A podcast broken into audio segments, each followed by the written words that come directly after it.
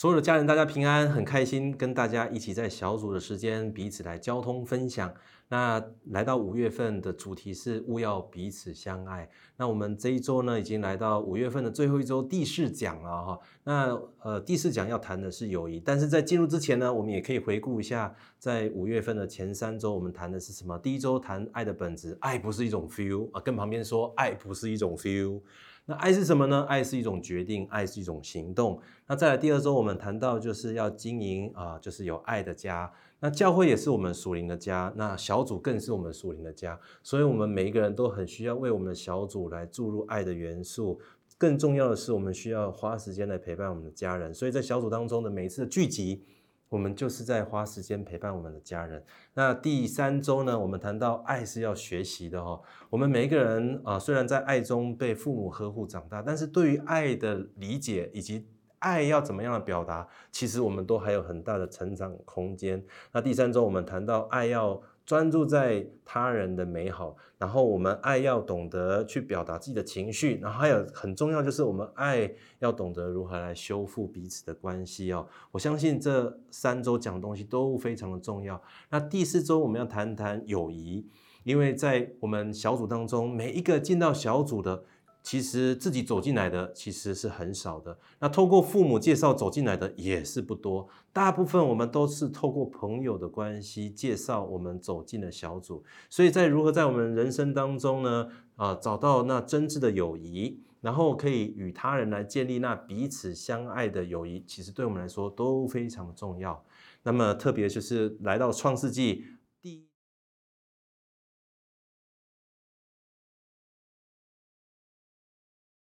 第一天、第二天、第三天、第四天、第五天、第六天、第七天，每一天都是美好的。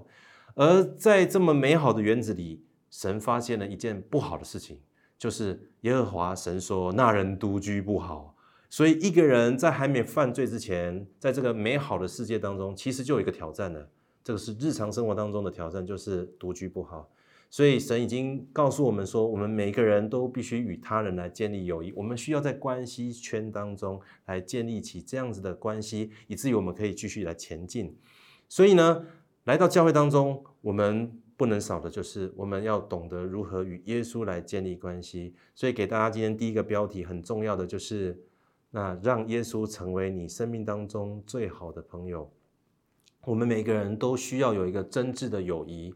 而这个世界上，我们找不到一个一位完美的人，而有一位完美的耶稣在我们的眼前的时候，他愿意成为我们一生当中的挚友，以至于我们可以让耶稣成为我们生命当中很重要的好朋友。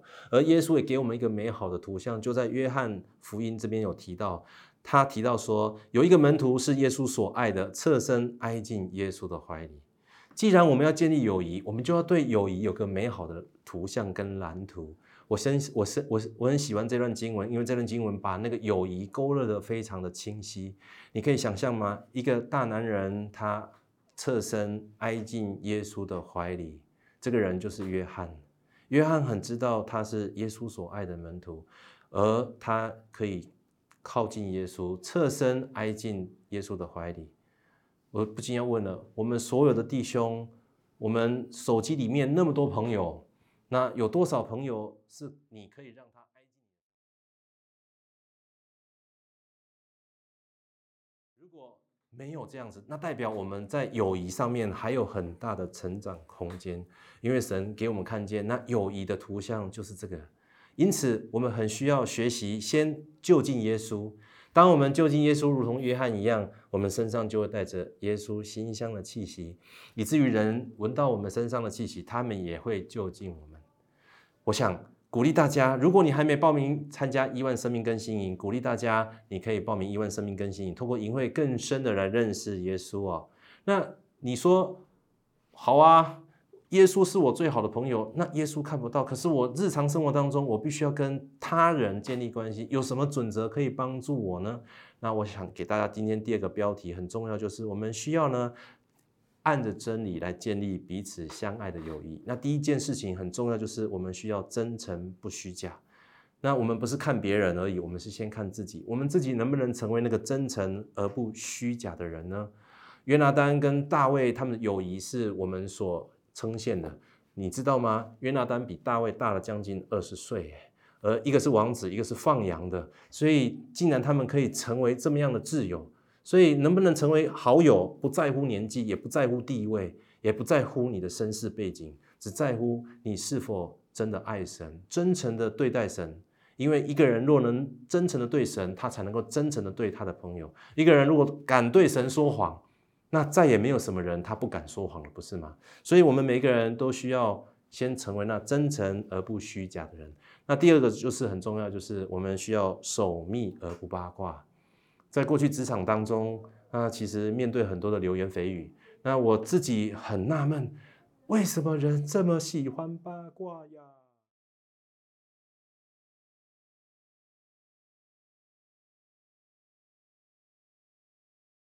后来我在圣经当中找到了这个答案，就在箴言的第二十六章二十二节。因为传舌人的言语如同美食耶，深入人的心腹。所以美食当前，谁能抗拒诱惑呢？而八卦就如同美食一样。当今世道告诉我们的说，是是说八卦不是罪，而懂八卦的人更懂得社交。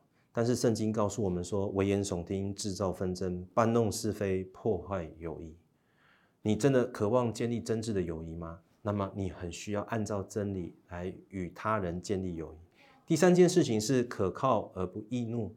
那箴言十七章十七节说：“朋友乃时常亲爱，弟兄为患难而生。”约西亚王，他的父亲跟他的爷爷都是拜偶像的，而且拜得很凶，甚至把偶像都搬进去圣殿当中了。在这样的家庭当中长大。这个约约西亚王八岁就当王了，他要如何持守神的律法呢？感谢神，从圣经当中我们会看见他有两个很重要的朋友，一位是西班牙，一位是耶利米，这两位都是敬畏神的人。你知道，一个人越敬畏神，他的 EQ 就会越高；一个人越敬畏神，他的情绪就会越稳定。因着有这两位朋友的帮助跟支持，约西亚王行耶和华眼中看为正的事情。圣经告诉我们说：好生气的人不可与他结交，暴怒的人不可与他往来。鼓励大家，当我们听见神的话语，我们就需要起而行，然后采取行动。最后一个是宽恕而不记恨。哇，这个很困难，因为很多时候在我们的交友过程当中，有人背叛我们，有有人亏负了我们，我们很不容易过得去。但是从耶稣跟彼得的故事当中，我们可以看见耶稣如何宽恕彼得。彼得在众人面前怎么样说？就是我要与你同死，我总不能不认你。但几个小时之后，他就在众人面前否认他认识耶稣。而耶稣并没有因此就放弃彼得。耶稣复活之后，除了向玛利亚显现，在跟十一位门徒显现之前呢，他先跟彼得相遇。他知道他要拉彼得一把，就如同当年走在海上。彼得沉下去一样，耶稣伸出手拉住了彼得。如今神耶稣也再次伸出手，伸出手拉住了彼得。而如今耶稣也要伸出手拉住我们每一个人。无论你怎样被伤害，神永远与你同在。而他的手上那钉痕，成为我们生命当中的安慰。最后呢，我想用一段经文来勉励大家，就是在。啊，约翰福音啊，十五章十二节到十三节，我们今天所谈的这四个很重要的方向呢，啊，不是只是只是建议，而是神给我们的命令。你们要彼此相爱，像我爱你们一样，这就是我的命令。人为朋友舍命，人的爱心没有比这个大的。我们一起来祷告。